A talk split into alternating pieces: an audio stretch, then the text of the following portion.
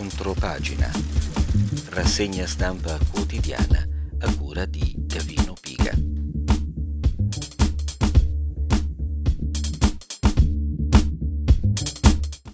Un saluto a tutte le giube rosse in ascolto. Oggi, mercoledì 20 luglio 2022, abbiamo ascoltato tutti le parole con le quali orgogliosamente, ma direi rabbiosamente, il Presidente del Consiglio rivendicava le manifestazioni e le mobilitazioni di piazza dei cittadini a sostegno del suo governo. Sappiamo perfettamente quanta retorica c'è in quel passaggio, emblematico anche della sua arroganza, e eh, vorrei quindi partire nella nostra rassegna stampa ripercorrendo appunto la, uh, come dire, la mappa di quelle mobilitazioni che in piazza non hanno avuto evidentemente grandi riscontri, ne hanno avuti invece in appelli ufficiali che hanno costantemente richiesto in questi giorni che Draghi rimanesse al governo. E chi sono quelli che lo vogliono al governo? Il coro della razza padrona, Draghi resta, Tommaso Rodano a pagina 6 del Fatto Quotidiano. Lo invocano imprenditori affluenti, eh, scienziati emeriti, probabilmente qui voleva dire imprenditori influenti, ma ci sarà stato un rifuso, scienziati emeriti, scrittori da strega e poi sindaci, accademici, professionisti, neuroscienziati, intellettuali, ma proprio tutti, giù per la scala sociale, preti, bagnanti e persino clochard, è un sentimento collettivo irrefrenabile raccontato ogni mattina con zelo dalla grande stampa. Presidente, ripensaci. Mario Draghi, non siamo degni di te, ma di soltanto una parola e saremo salvati. La preghiera laica in stile coreano che invoca la resistenza di Draghi è ormai un romanzo corale, a tratti serio, a tratti surreale, a tratti apertamente comico. 1. Governo, 11 sindaci a Draghi, vai avanti, serve stabilità. Questa è l'ANSA del 16 luglio. Chiediamo a Mario Draghi di andare avanti e spiegare al Parlamento le buone ragioni che impongono di proseguire l'azione di governo.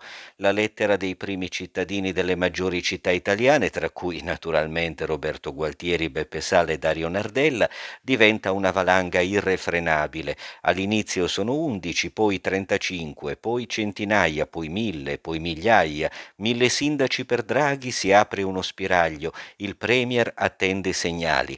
Così diceva Repubblica il 18 luglio. L'appello dei sindaci a Draghi raggiunge quota 1300 firme. Ci sono i sindaci di centrodestra, sempre Repubblica il 19 luglio.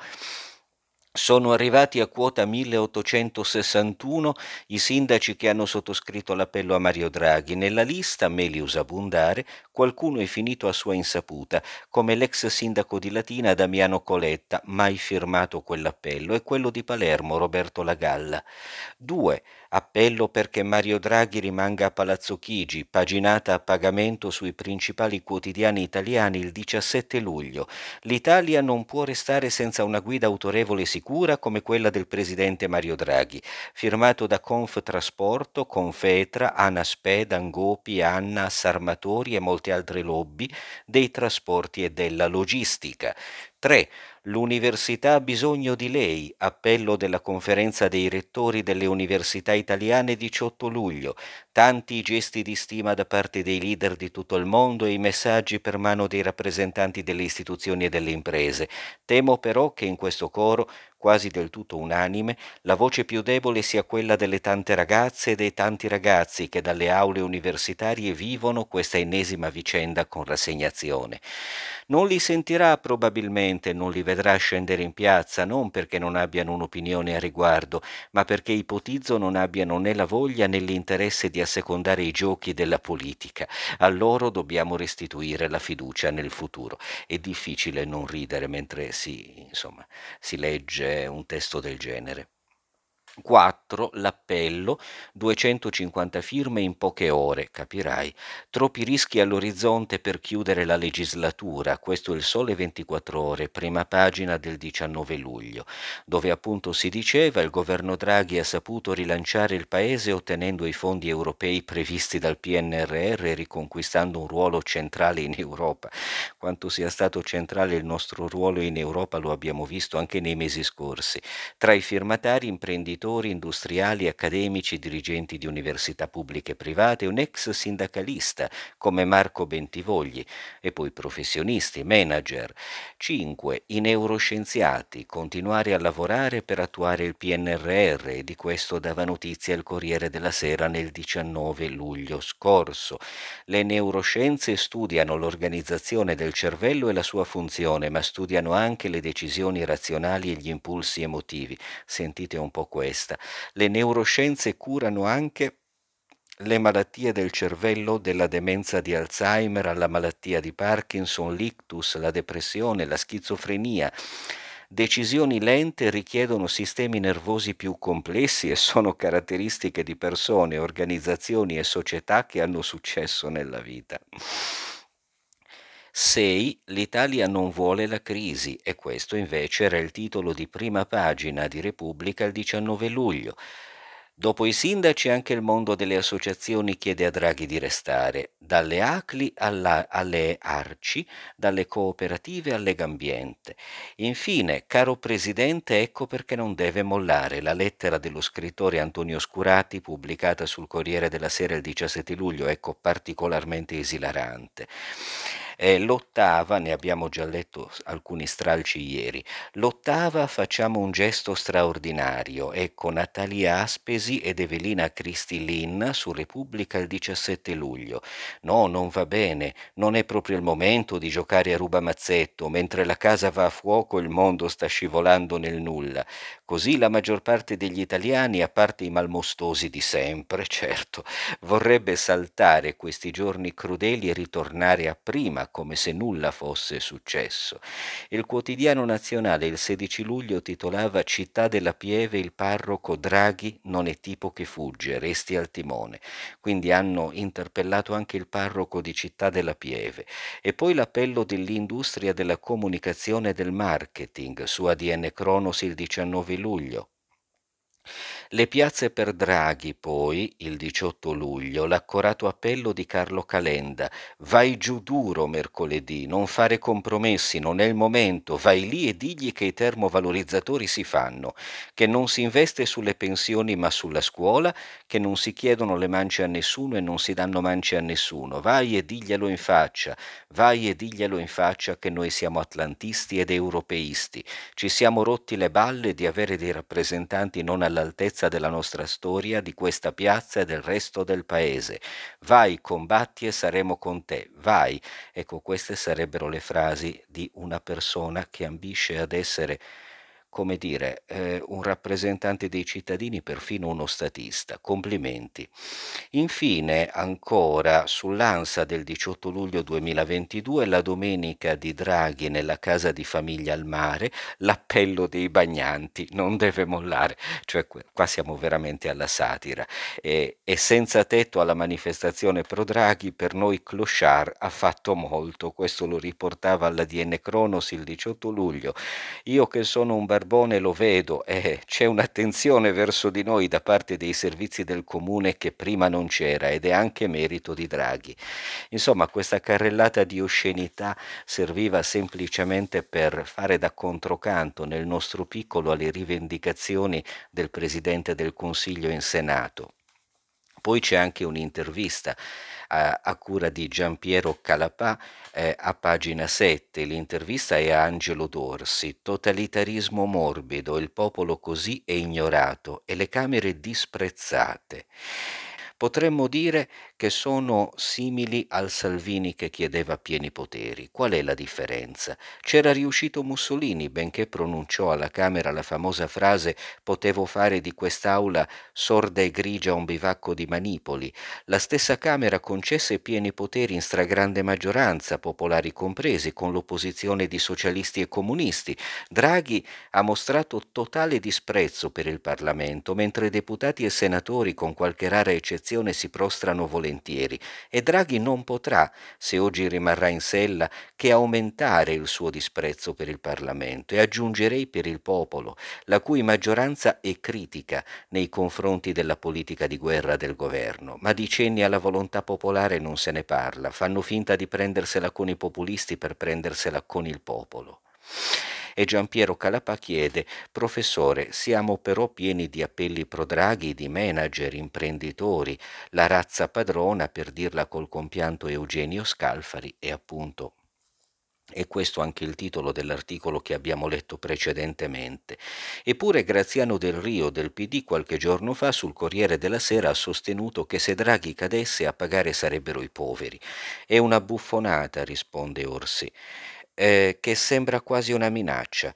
Sono molto colpito da alcuni appelli pro Draghi, non quelli della razza padrona, che sono molto indicativi per capire chi beneficerebbe dell'ulteriore permanenza di questo governo, ma rimango esterrefatto quando leggo gli appelli appunto del terzo settore, dall'Arci a Libera, da Lega Coop eh, eh, alle cooperative sociali. È incredibile, vorrei addirittura dire sottovoce che Giorgia Meloni ha ragione quando sostiene che si stanno trasformando trasformando istituzioni come quelle rappresentate da sindaci e presidenti di regione in dépendance del governo.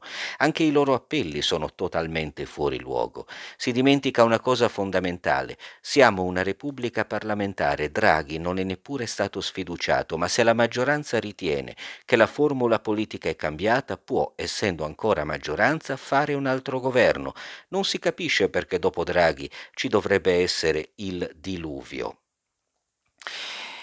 E infine eh, un'altra domanda che gli viene posta, Arnaldo Forlani nel febbraio del 1989 a Mixer, appena rieletto segretario eh, della DC, eh, disse se la politica non esprime una forte capacità di direzione si determina un vuoto che viene riempito dai centri economico-finanziari che hanno un peso rilevante nelle attività editoriali, giornalistiche e sono orientative del costume e della vita pubblica. E Orsi risponde: c'è quasi da rimpiangere Andreotti.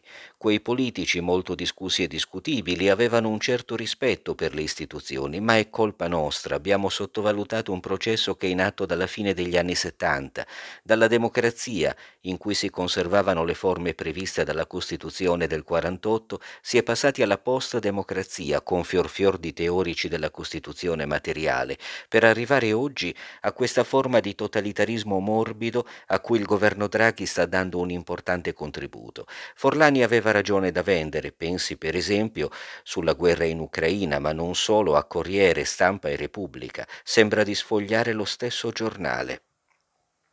La vice premier ucraina Irina Vereshchuk sostiene che Draghi deve restare così vinceremo la guerra. Invece il premier russo Medvedev ha esultato. Le pressioni internazionali, conclude Orsi, in un senso o nell'altro andrebbero rispedite al mittente. Non mi risulta che il ministro degli esteri Luigi Di Maio lo abbia fatto. La prima affermazione fa ridere e Medvedev è un ubriacone che gioca a spararle sempre più grosse. Così vorrei concludere questa pagina che mm, mi pareva giusto leggervi praticamente per intero e passare invece alla verità a pagina 11 c'è un articolo che non posso non leggere, perché ricorda il professor De Donno e noi abbiamo dedicato su Giube Rosse grande spazio anche eh, insomma, a, sia al, alle sue ricerche, sia eh, alle cure che lui aveva trovato, ai, predi, ai, protocolli che aveva proposto, alle sue ricerche sul plasma iperimmune e poi ovviamente alla sua tragica scomparsa. Ora, eh, eh oggi La Verità, per la firma di Roberto Faben, pubblica una lunga intervista a Massimo Franchini, collega del medico scomparso è autore di un libro intitolato Giallo Plasma, una storia di coraggio e speranza ai tempi del Covid. Ora, eh, il collega del medico scomparso appunto dice il plasma iperimmune, se dato precocemente ai fragili, riduce i decessi. Giuseppe, De Donno appunto, è stato un eroe pubblico un diario che è una prova. Il metodo De Donno salva ancora vite. Alle 22.30 del 1 aprile 2020, in uno scenario da incubo che sgomentava gli italiani chiusi in casa a causa lockdown, gli occhi del dottor Giuseppe De Donno brillavano. In quel momento telefonò al direttore del servizio di immunoematologia e di medicina trasfusionale Massimo Franchini, comunicandogli l'atteso riscontro. La signora Maria Rosa, una paziente di 71 anni, ricoverata in terapia intensiva al Carlo di Poma di Mantova, al Carlo Poma di Mantova, scusate, con polmonite bilaterale da Covid-19 e grave insufficienza respiratoria, alla quale alle 14.30 era stato trasfuso sangue iperimmune ricco di anticorpi, proveniente da donatori guariti dal virus, stava decisamente meglio e il giorno successivo sarebbe uscita dalla rianimazione. Era stato proprio il dottor Franchini, dopo aver letto il 29 febbraio un articolo sull'Anset nel quale si ipotizzava il ricorso alla plasmaterapia per i pazienti Covid, evocandone i positivi riscontri nella cura di altri virus come Ebola, SARS e MERS, a proporre a De Donno, primario di pneumologia, il ricorso a questo metodo che sperimentò subito. Non sempre la terapia trasfusionale servì, ma a decine di pazienti, talvolta in condizioni critiche se non disperate, fu salvata la vita. Una delle storie più incredibili fu quella di Pamela, 28 anni, mantovana, alla ventiquattresima settimana di gravidanza colpita gravemente dal Covid, alle soglie di un'intubazione con ventilazione artificiale che sarebbe stata fatale per la creatura in grembo. La gestante aveva un pensiero fisso e pregava Signore salva almeno il bambino.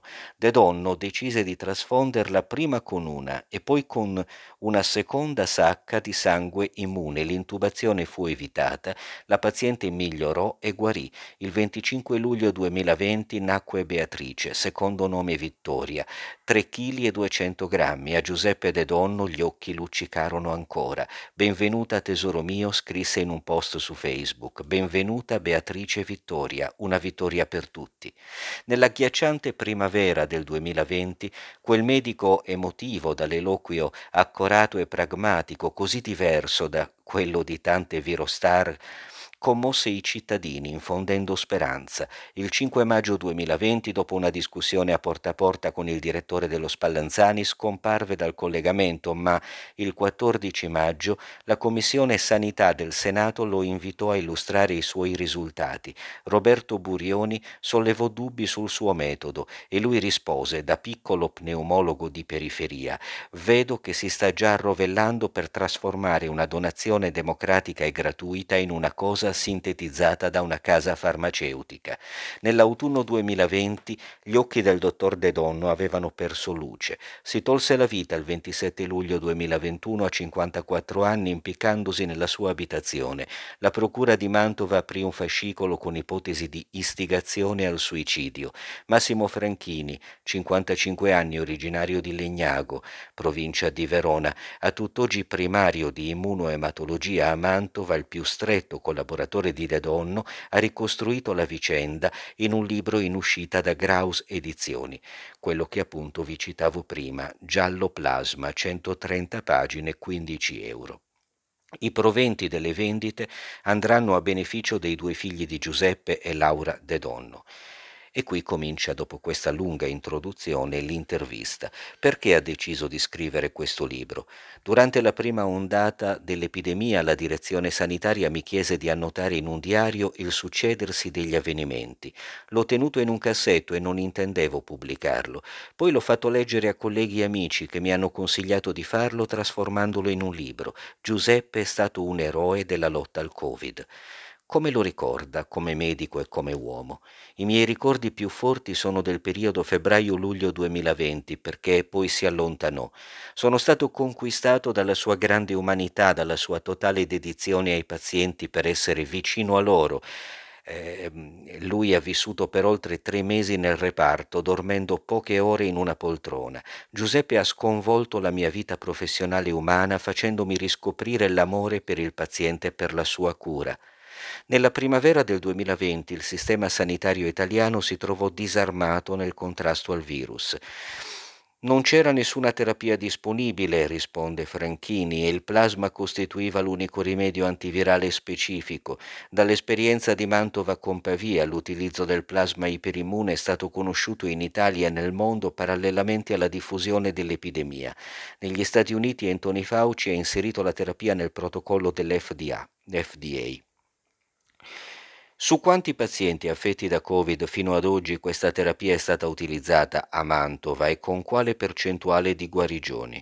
Ad oggi sono stati trattati oltre 400 pazienti con una mortalità di circa il 12%, la metà di quella mediamente riportata a livello ospedaliero. Insomma, abbiamo salvato molte vite. I risultati sono stati pubblicati a marzo 2022 in un articolo sull'AIF firmato da 80 professionisti dell'ospedale Poma. Tuttavia, The New British Journal of Medicine e The Lancet scrissero che l'utilizzo del plasma iperimmune non sortiva effetti nella riduzione della mortalità, quindi l'esatto contrario di ciò che De Donno dimostrò coi fatti. La letteratura sulla plasmaterapia è alquanto controversa. A Mantova abbiamo dimostrato che il plasma iperimmune con alto titolo di anticorpi neutralizzanti anti-Covid-19, se si somministra precocemente, entro 5 giorni dalla comparsa dei sintomi in pazienti ad alto rischio, è in grado di bloccare la progressione della malattia e in un'alta percentuale di casi, evitando così l'intubazione e il ricovero in rianimazione con conseguenze spesso fatali. Quali sono i pazienti ad alto rischio? Sono i pazienti immunodepressi che spesso non sono in grado di produrre anticorpi al virus, nemmeno attraverso i vaccini. In Italia sono circa 500.000. Fino alla primavera del 2021, quando sono stati resi disponibili i farmaci monoclonali e i vaccini, la plasmaterapia è stata l'unico strumento per non lasciar morire i pazienti. Oggi la terapia con i farmaci monoclonali funziona? Attualmente, dato che il virus continua a mutare, spesso i monoclonali non sono efficaci perché contengono anticorpi relativi a precedenti varianti. Su Omicron pertanto non possono agire e quindi in casi gravi è opportuno ricorrere al plasma iperimmune perché è l'unica terapia in grado di seguire le mutazioni del virus. Poi dice che appunto che a Mantova e anche in altri ospedali italiani questa terapia continua ad essere utilizzata. La regione toscana ha formalizzato un protocollo dedicato per questa terapia e auspichiamo che lo facciano anche altre regioni. È però un peccato che essa sia stata abbandonata da gran parte degli ospedali italiani e se la maggior parte degli studi non ne hanno dimostrato l'efficacia è perché sono stati fatti su un target di pazienti a uno stadio troppo avanzato della malattia. Nel suo libro ricorda 15 storie di pazienti rocambolescamente salvati dal dottor De Donno, sì, come quella di Domenico, 59 anni, di Napoli, colpito da Covid nel novembre 2020, contagiato dal figlio, con una grave insufficienza respiratoria e ricevuta la notizia del metodo De Donno dal suo medico di base che aveva lavorato a Pegognaga, il figlio lo caricò in macchina attaccato a una bombola d'ossigeno che nei 700 km del tragitto si esaurì esaurì. Il paziente giunse a Mantova quasi morente. Giuseppe gli fece subito trasfondere due sacche di sangue iperimmune e dopo dieci giorni di lotta tra la vita e la morte Domenico guarì. Addirittura in un caso intervenne direttamente il Presidente della Repubblica Sergio Mattarella. Un'altra vicenda incredibile. Luigi, 54 anni, della provincia di Bergamo, si ammala di Covid il 21 marzo 2020. Viene ricoverato al Giovanni XXIII di Bergamo con polmonite bilaterale interstiziale. Il 29 marzo eh, la ventilazione meccanica non dà più effetti, ha un arresto cardiaco ed è in coma farmacologico. Lo portano a Pieve di Coriano, Mantova, perché non ci sono più posti. La moglie, disperata, scrive a Mattarella, che la fa chiamare dalla sua segretaria dicendo di interessarsi a noi a Mantova e a noi a Mantova. Il 10 e l'11 aprile al Poma è sottoposto a due trasfusioni di plasma. Dopo 17 giorni di coma si risveglia proprio nel giorno di Pasqua. Lo dissi in chiesa a Verona, padre Fausto, per rincuorarlo mentre stava piangendo. Dopo 54 giorni di degenza, Luigi fu dimesso e poté riabbracciare la moglie. Ecco, eh, questo è quasi tutto il testo dell'intervista. Ora io ho sforato di diversi minuti, eh, però mi sembrava il caso perché quando si parla di De Donno un articolo così bello e lungo dedicato in gran parte alla sua figura e alla sua opera non potevo trascurarlo. Vi do comunque appuntamento a domani per una nuova edizione di Contropagina. Buona serata. Avete ascoltato Contropagina rassegna stampa quotidiana a cura di Gavino Piga.